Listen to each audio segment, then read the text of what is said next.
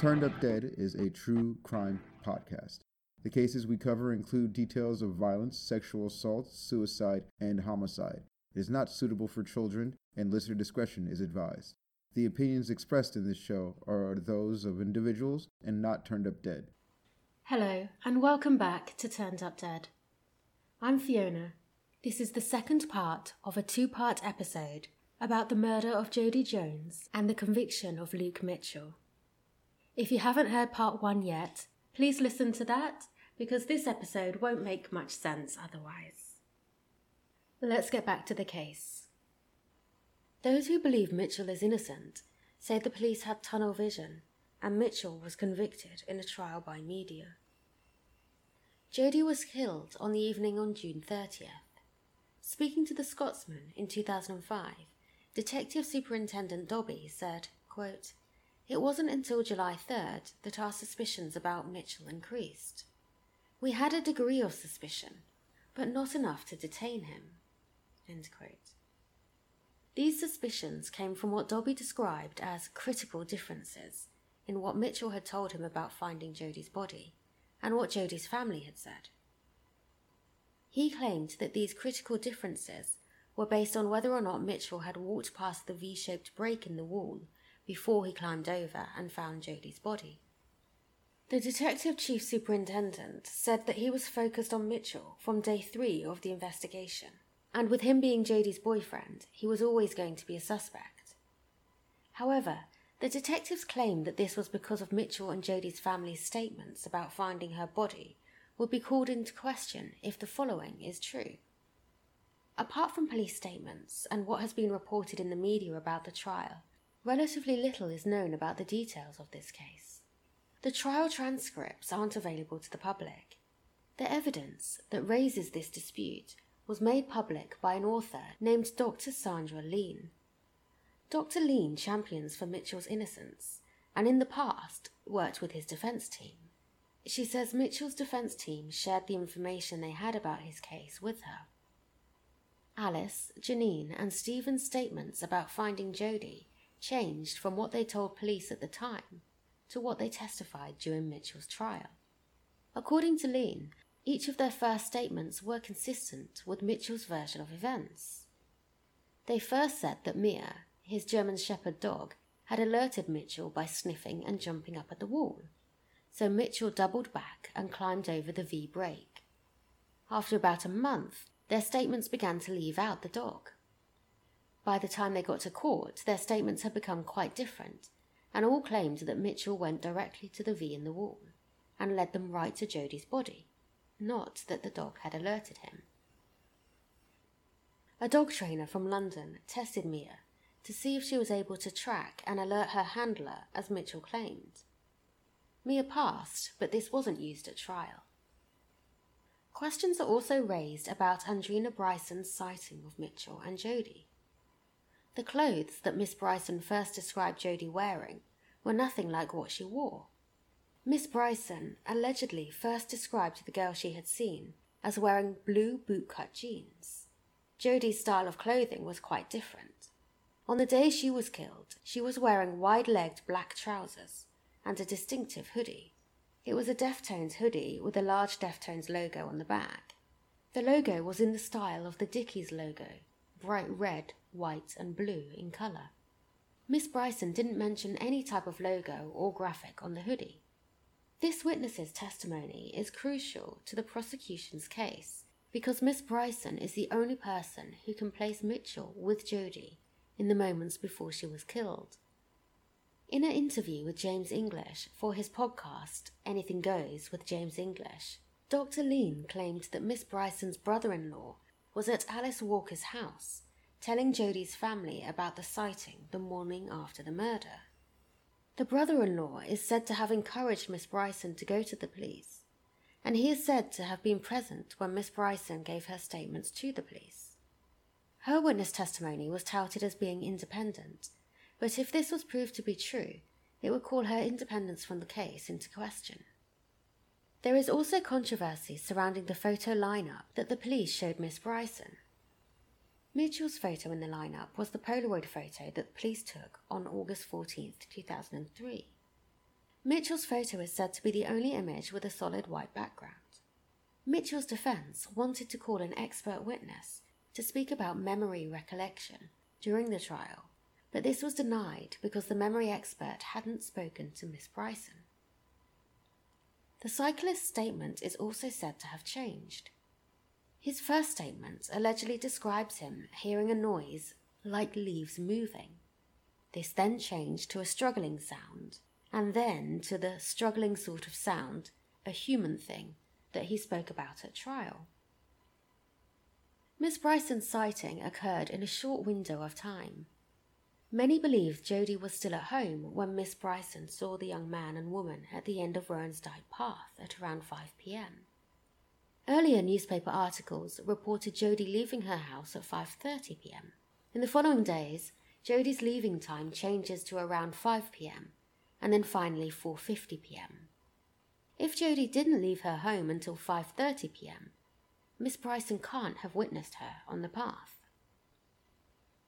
In his statements to the police, Mitchell claimed that he received a text from Jodi that said she'll be down later. He says he took this to mean after 5:50 p.m. as usual, as he cooked the family dinner most weekdays and would usually meet Jodi and his other friends around or after 6 pm. On July 14th, the Daily Record reported that Jodi, quote, texted Mitchell before leaving home to say she was on her way, but she never arrived, end quote.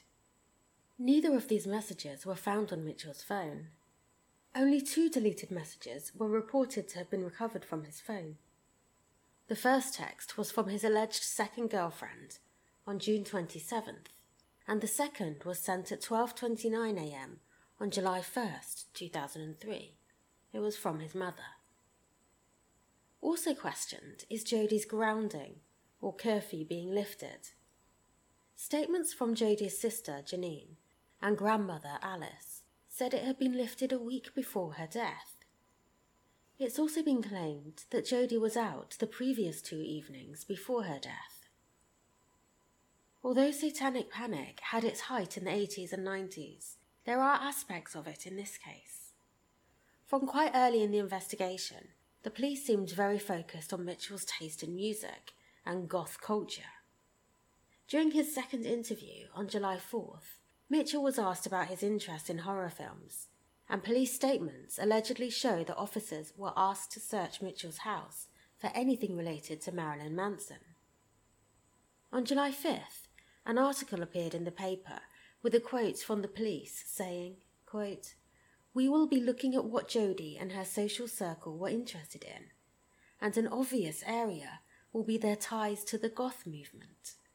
We will be examining if the manner in which she was killed has any links to the violent world that many Goths find fascinating, and will be speaking to all her friends who had similar interests. Someone who says they worked for the Herald newspaper at the time of Jodi's murder says he received a very strange phone call from a senior police officer. The officer told him that Luke Mitchell was definitely guilty, and much of the conversation centered on Mitchell's love of goth music and his alternative lifestyle. The day after Mitchell was found guilty, even The Guardian put out an article with the headline Goth fan who craved notoriety and said he was in league with the devil. The tabloids ran articles with headlines such as Devil's Spawn, Mitchell's Satan Shrine, and The Demons That Fueled Mitchell's Bloodlust. Many of the things Mitchell had written on his school books, such as Satan Master Lead Us Into Hell, were lyrics from songs and phrases from computer games. Mitchell's supporters also point out that he wasn't even a fan of Marilyn Manson. The only things the police found of Mitchell's to do with Marilyn Manson were a ripped page of a calendar in a waste bin and a DVD that had come free with a music magazine and the magazine had been purchased two days after Jodi was killed. Mitchell, not being a fan of Marilyn Manson, makes the idea that he was influenced by Manson's paintings of Elizabeth Short's murder even less plausible.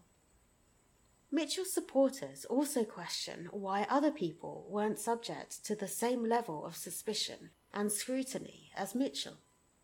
In 2005, Detective Chief Superintendent Dobbie told the Scotsman newspaper that they interviewed everyone possible, including every male they had viewed with general suspicion, telling the paper, quote, that group included any males known to Jodi, both relatives and friends. End quote. A witness at trial said she and her boyfriend had noticed a man behaving strangely in the Newbattle area she reported he was wearing a coat that was zipped up and that he was in his twenties. Reportedly, this man wasn't found and interviewed until three months later. On the evening of Jodi's murder, there was a concert on at the nearby school. In a Facebook post, a man who was the same age as Jodi when she was killed said that on that evening he was walking to the school concert with a female friend when they became aware of a man behind them acting strange. In his post, he described, quote, We freaked out and ran, and he literally chased us to the school gate, then ran towards the woods. The author of this post says he and his friend reported this, and that the police took a statement from them and mentioned a lineup, but after that they heard nothing. John Ferris and Gordon Dickey's words seem to be taken at face value even after not being truthful about the times they were in the area. People also doubt David Dickey's story. A man walking eight dogs would be fairly noticeable, yet no witnesses have ever come forward to say that they saw him. It would also have still been light at 8 pm, which makes it strange that he, nor any of his eight dogs, noticed Jodi's body. People also wonder why Janine's fiance, Stephen Kelly wasn't investigated more thoroughly. When a police officer approached him after they discovered Jodi's body, Kelly reportedly asked, quote, I suppose you've been to my place already. Years later, he claimed that this was his attempt at humour. Kelly's semen was on the t shirt Jodi was wearing when she was murdered, and he was also present when her body was found. However, the police didn't take the clothing he was wearing until a week later, when it had already been washed. And it's almost as if the police went out of their way to come up with an innocent explanation for his semen being on Jodi's clothing when she was murdered. It has been reported that Alice held Jodi's body, yet the police didn't take her clothing or Janine's until a week later when it had also been washed. In 2006, the police got a match from the DNA found on the condom. The man said that he was there, but that he hadn't seen Jodi's body by the wall. He claimed he had gone to the woodland area to masturbate because he shared his bedroom with his brother and didn't have anywhere private at home. There is also speculation surrounding a man named Mark Kane. Kane is now deceased, but when Jodi was killed, he lived nearby his name is allegedly in police files, but the police didn't speak with him about Jodi's murder. Years after the murder, Kane's friends disclosed that the morning after the murder, Kane arrived at his house with scratches on his face. To explain them, the friend said, Kane gave a story of him falling in a bush. He told his friend he was in the woodland where Jodi had been found, but then became flustered when asked more questions and left. There are also reported to have been two confessions to Jodi's murder. A man named Alan Roberts allegedly confessed to killing Jodi on the day Mitchell's trial began. Roberts was convicted in November 2004 for attacking a woman just five miles from Roan's Dyke Path. He had violent fantasies about sex attacks on women he didn't know and carried what was described as a rape kit. The other man allegedly confessed to the police this man hasn't been publicly named, but he is believed to have been in the area where Jodi was killed. People do make false confessions, but given what's known about these two, it does seem odd that they weren't taken more seriously. Mitchell's trial was held in Edinburgh. Although Jodi wasn't from Edinburgh and wasn't killed there, Edinburgh is only nine miles away from where she died. People from Jodi's neighbourhood worked in Edinburgh. The murder was a big story, and people in Edinburgh had been following news of the investigation since the discovery of Jodi's body. The fact that the trial had to be restarted and a jury member removed proves the difficulty for a local jury to be impartial and have no connection to the case. Another jury member who was involved in deciding Mitchell's fate allegedly gave the Joneses a thumbs up during the trial. The press reported on Mitchell's relationship with his mother as if it were off somehow. Following Jodi's murder, him seeing her body and his subsequent questioning, Mitchell was prescribed medication to cope with the shock. His mother was worried about him going up and down the stairs when medicated, so he was sleeping downstairs on a sofa in the living room. His mother also slept in the living room, on the other sofa. However, when this was reported, the media implied that Mitchell and his mother were sleeping together in the same bed. There was no mention that Mitchell was being medicated for shock in these articles or throughout his trial. The prosecution presented Mitchell storing his urine out of context. Mitchell started doing this after all his belongings were taken, and he was subjected to an hours long interrogation. Keeping hold of his urine may very well have been a reaction to the shock of what he had recently experienced. The lack of evidence linking Mitchell to Jodi's murder is also a concern to many who wonder how plausible it is for a 14 year old boy to murder Jodi in such a manner and leave no evidence. Especially given the short time frame Mitchell is said to have done it in.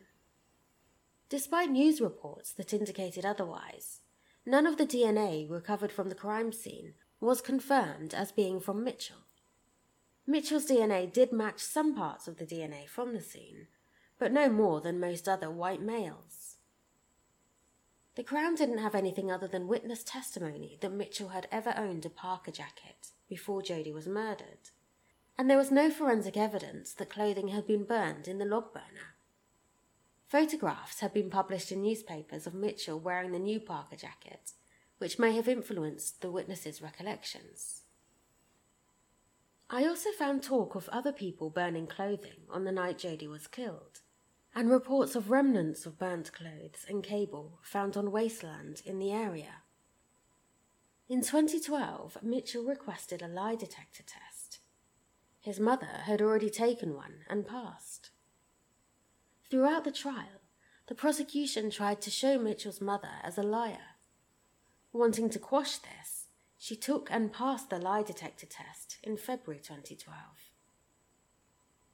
On April 25th, 2012, Mitchell also took and passed a lie detector test.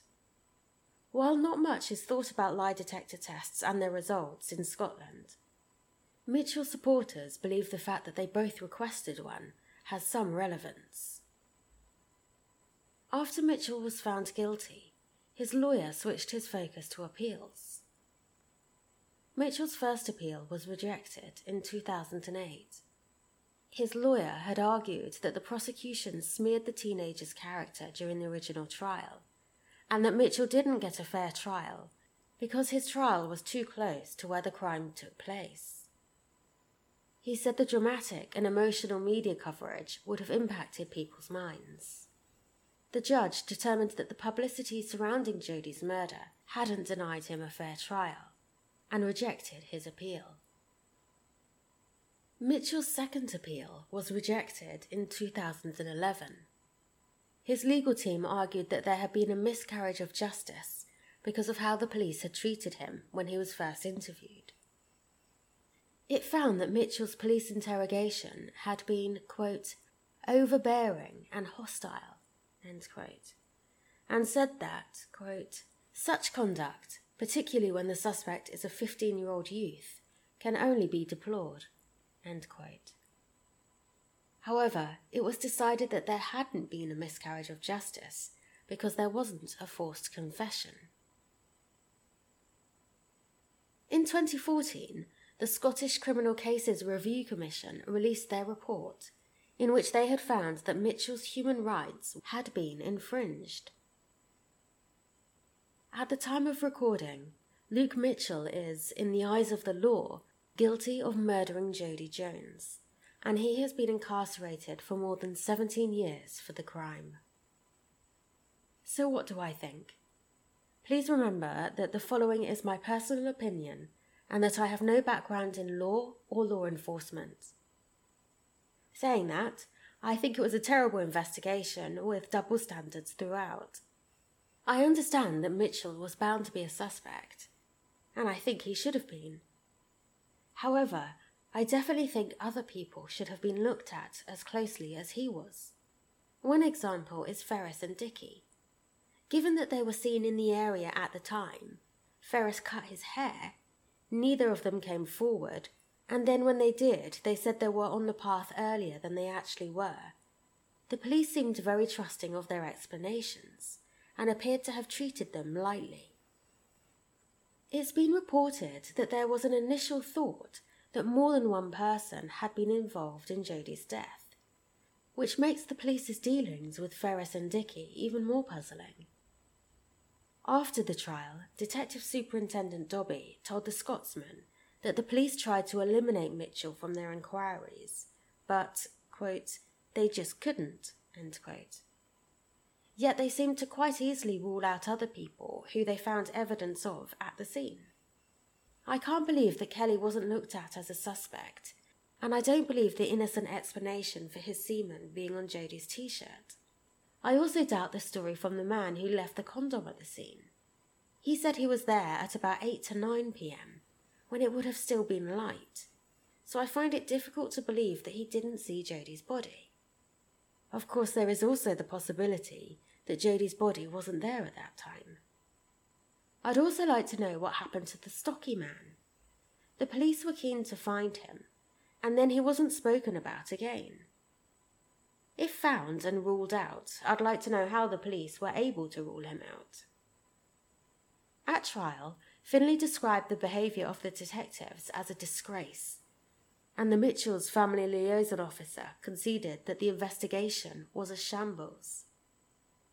The forensic scientist, who had arrived at the scene at around 8 am, agreed with Mitchell's lawyer that Jodi's body shouldn't have been moved before his arrival, and that the scene should have been protected from the rain. But Detective Dobbie defends his team's actions. He said the police had done a great job, and, quote, I am open to suggestions as to where we could have made improvements in the investigation, but I can't think of anything obvious. I would certainly question why Alice, Janine, and Kelly's statements changed, if they did. The idea that Mitchell knew where Jodi's body was was central to the case for his guilt. So whether or not Mia the dog alerted Mitchell to that section of the wall is very important. Hearing that Mia was involved might have made the jury less likely to believe that Mitchell knew where Jodi's body was. Mitchell's statements remained consistent, which I believe is important. People who are being untruthful often change their statements over multiple interviews.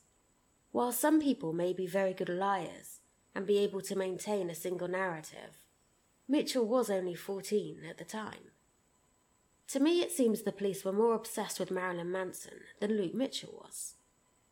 I'm not sure if they were suffering from some sort of satanic panic or were just very keen on their theory. I think the idea that Mitchell was trying to recreate the murder from Marilyn Manson's paintings is too far of a leap, and that the emphasis the police put on a free Marilyn Manson DVD is an indication of how desperately they wanted this theory to be believed.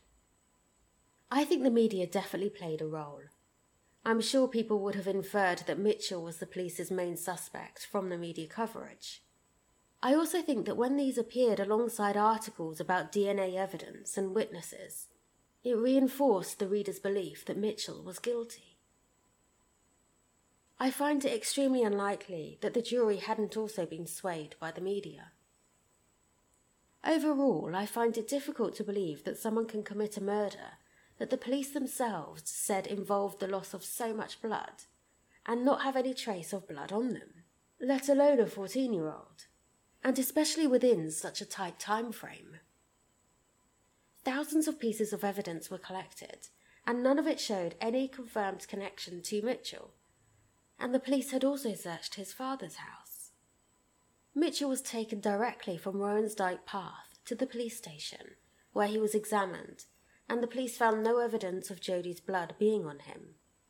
There was also no evidence of him having cleaned up at his house. I was surprised to learn about some of the people who were quickly ruled out, given their proximity to Jodi around the time of her death and some of the evidence. I personally don't think Mitchell should have been found guilty, given what I've learned about this case, but I'm not surprised that he was, due to what I've read about his trial.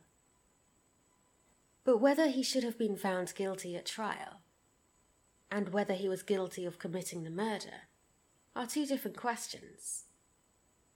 I personally don't believe that Luke Mitchell is guilty of murdering Jodi Jones. What do you think? Thank you for listening to Turned Up Dead. All the sources for this episode can be found at turnedupdead.com.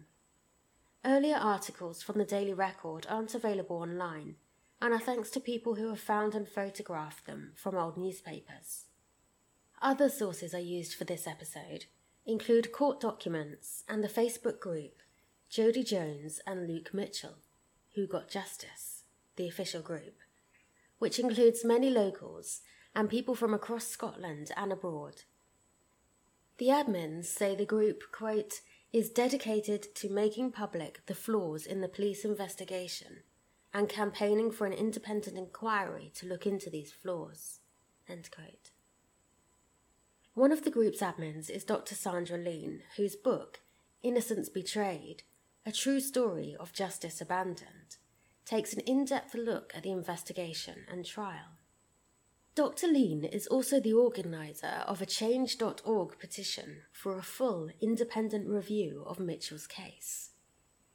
You can find the petition by searching change.org for Luke Mitchell case, and I'll put a link in the show notes for anyone who wants to sign. This case was a suggestion from a listener, so thanks to Danny Cash for that. If you have any suggestions, you can email them to me at turnedupdeadpodcast at gmail.com. Thanks again for listening, and remember, if you listen carefully, even the words of liars will tell you the truth.